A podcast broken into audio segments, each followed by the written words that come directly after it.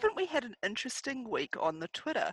So this Dear Sweet article from the American uh, what's it? Journal. It's the American, American Journal, Journal of Emergency Medicine, a non-inferiority study looking at gender differences in intubation.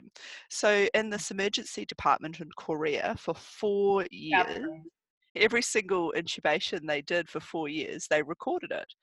And the intubator self recorded their gender and whether they were successful on first pass or not. And then they, you know, made their analysis and decided that men and women were, well, no, they decided that women were not inferior to men. And then this got picked up on Twitter, and holy moly, it has been quite the Twitter explosion. It has been coming thick and fast from all sorts of directions about people being upset about this uh, about this paper you know and the fact that it was it was able to be done without perhaps ethics process or you know the the um, institution waived ethics and that although it was performed in Korea, it was published in an American journal, and no real consideration made in the paper to the gender issue there.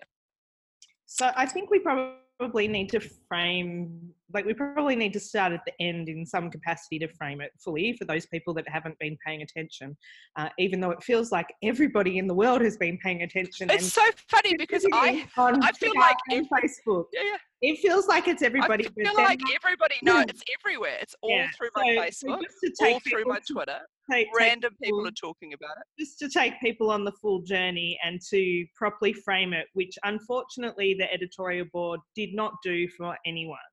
And um, when we hear the full story, I think it will become apparent that really that's um, where certainly my um, concerns are directed at, and not the authors of this paper. Uh, keeping in mind that the authors of this paper are a female medical student in South Korea and um, a male um, uh, uh, consultant emergency physician uh, who actually meant very well and has been, I think, incredibly courageous um, and brave and exhibited a certain amount of candor and emotional uh, intelligence that very few people would be brave enough to do uh, in terms of how he has engaged so rapidly with everybody that again the editorial board has has not done. So just to take people to the end of the journey uh, before we go back to the twitter tirade um, the um, male um, physician attending um, consultant emergency physician um, has um, written two letters now to the people that have responded to the paper, saying that the intention was actually uh, to prove that women are equal. Um, because he had not previously been aware of gender equity issues um, and felt that this was an, a problem and wanted to actually be able to demonstrate that they were equal and overcome some of the sexism and issues that are particular to the culture within the environment he is working. And disgracefully, the editorial board, uh, I think disgracefully, the editorial board did not shepherd this paper in such a way as to ensure there was safety for the authors, particularly coming from a non English speaking background. Some of the language used could have been reviewed and edited to avoid a lot of the tirade, as well as pointing out um, the context and the cultural context from which this came, which is very, very different to the landscape in much of what we would describe as the Western world. And I guess when we, in inverted commas, say that, we're talking about Australia, America, Canada, the United Kingdom. Is that fair? Well, I think um, that's a really fair response to what's happened. I was reading his second letter today, and I really wanted to weep because of his honesty. He he writes in his paper today that he himself thought that female trainees would struggle with intubation, and he said that he treated female trainees differently, not because he wanted to harm them, but because he had are these views that intubation required strength and women are not as strong, and therefore they would need extra help. And I thought actually just putting that on paper was very profound because it's very sweet. We work with some very sweet people. Um, and people, you know, want to help. And so, isn't it interesting that he's providing his female trainees extra assistance with with this sort of belief, this unconscious belief that, or rather conscious belief, that intubation requires strength, women are not as strong and therefore they need extra help. But of course, he's now been eh, but he's yeah. now been educated to say well actually it's not about brute strength. I mean i have got the weakest chickenest arms you've ever seen in your whole life. I don't think there's anyone who is more weak than me. And even with very large patients it's just not about it's just not about strength. It's just no, about positioning them correctly and, and all the rest of it. I mean the other most beautiful thing about what he wrote today as well and the learning moment from it for him which again to admit to was that he admitted that he was a misogynist in that thinking. And amazing. the, amazing. Have you ever had do you, have you ever had that before? Have you ever when you've said to somebody i don't like how you've behaved have they ever said actually you've got a point there so you know, because have, most people have, put the sh- most people put the shutters yeah. up. You call them out on something and immediately the shutters go up and yes. they think oh you're just overcalling it? You're being hysterical.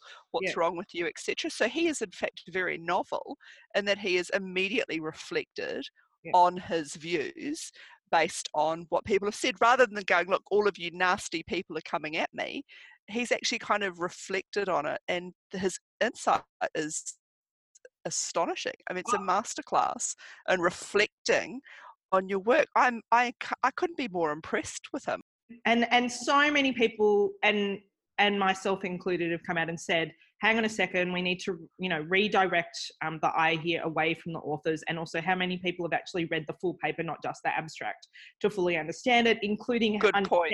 Because you need to read the full paper and not just the abstract to see that it was done in south good korea point.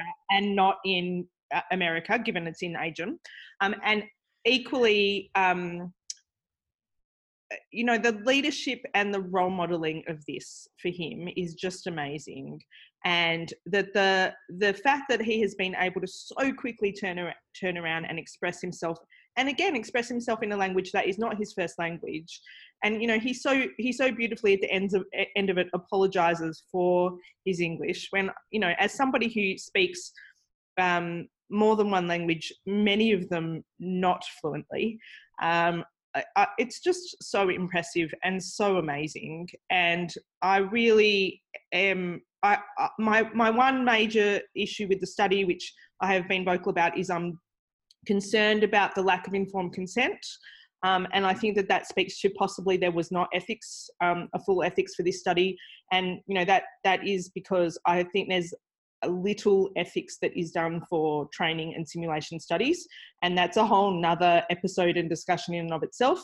That's probably my biggest concern with the design of the study. Um, but other than that, I think this was a failure of the editorial board. Well, yeah, and I'd make I'd make another point about the study design that you've decided that the male intubator is the gold standard to which the woman should be compared. That's the thing that kind of irks, right? Like they're the gold standard and we can only just all the time try and be as good as a man. It kind of just it just really bounces on that nerve there, which is why people get so upset. The other interesting point is people poo-poo social media, but gee, wouldn't that journal have benefited from an active presence on social media four or five days ago? Because they would have been able to take charge of it rather than leave their author there. I think most um, commercial companies have you know social media crisis plans and they're able to sort of draw the fire to their social media so they can respond to things so it's kind of an interesting it's just an interesting thing where the author is responding on social media but the journal has been publicly silent for a whole week now. Actually, and of course, then there are the comments about the editorial board um, that whether this was a this was a problem, the makeup of the editorial board, that nobody was able to see it from an alternative perspective, and they were perhaps blind to it. So it's just so it's just such a fascinating. Thing. Like you could write a thesis on all the little angles of the story.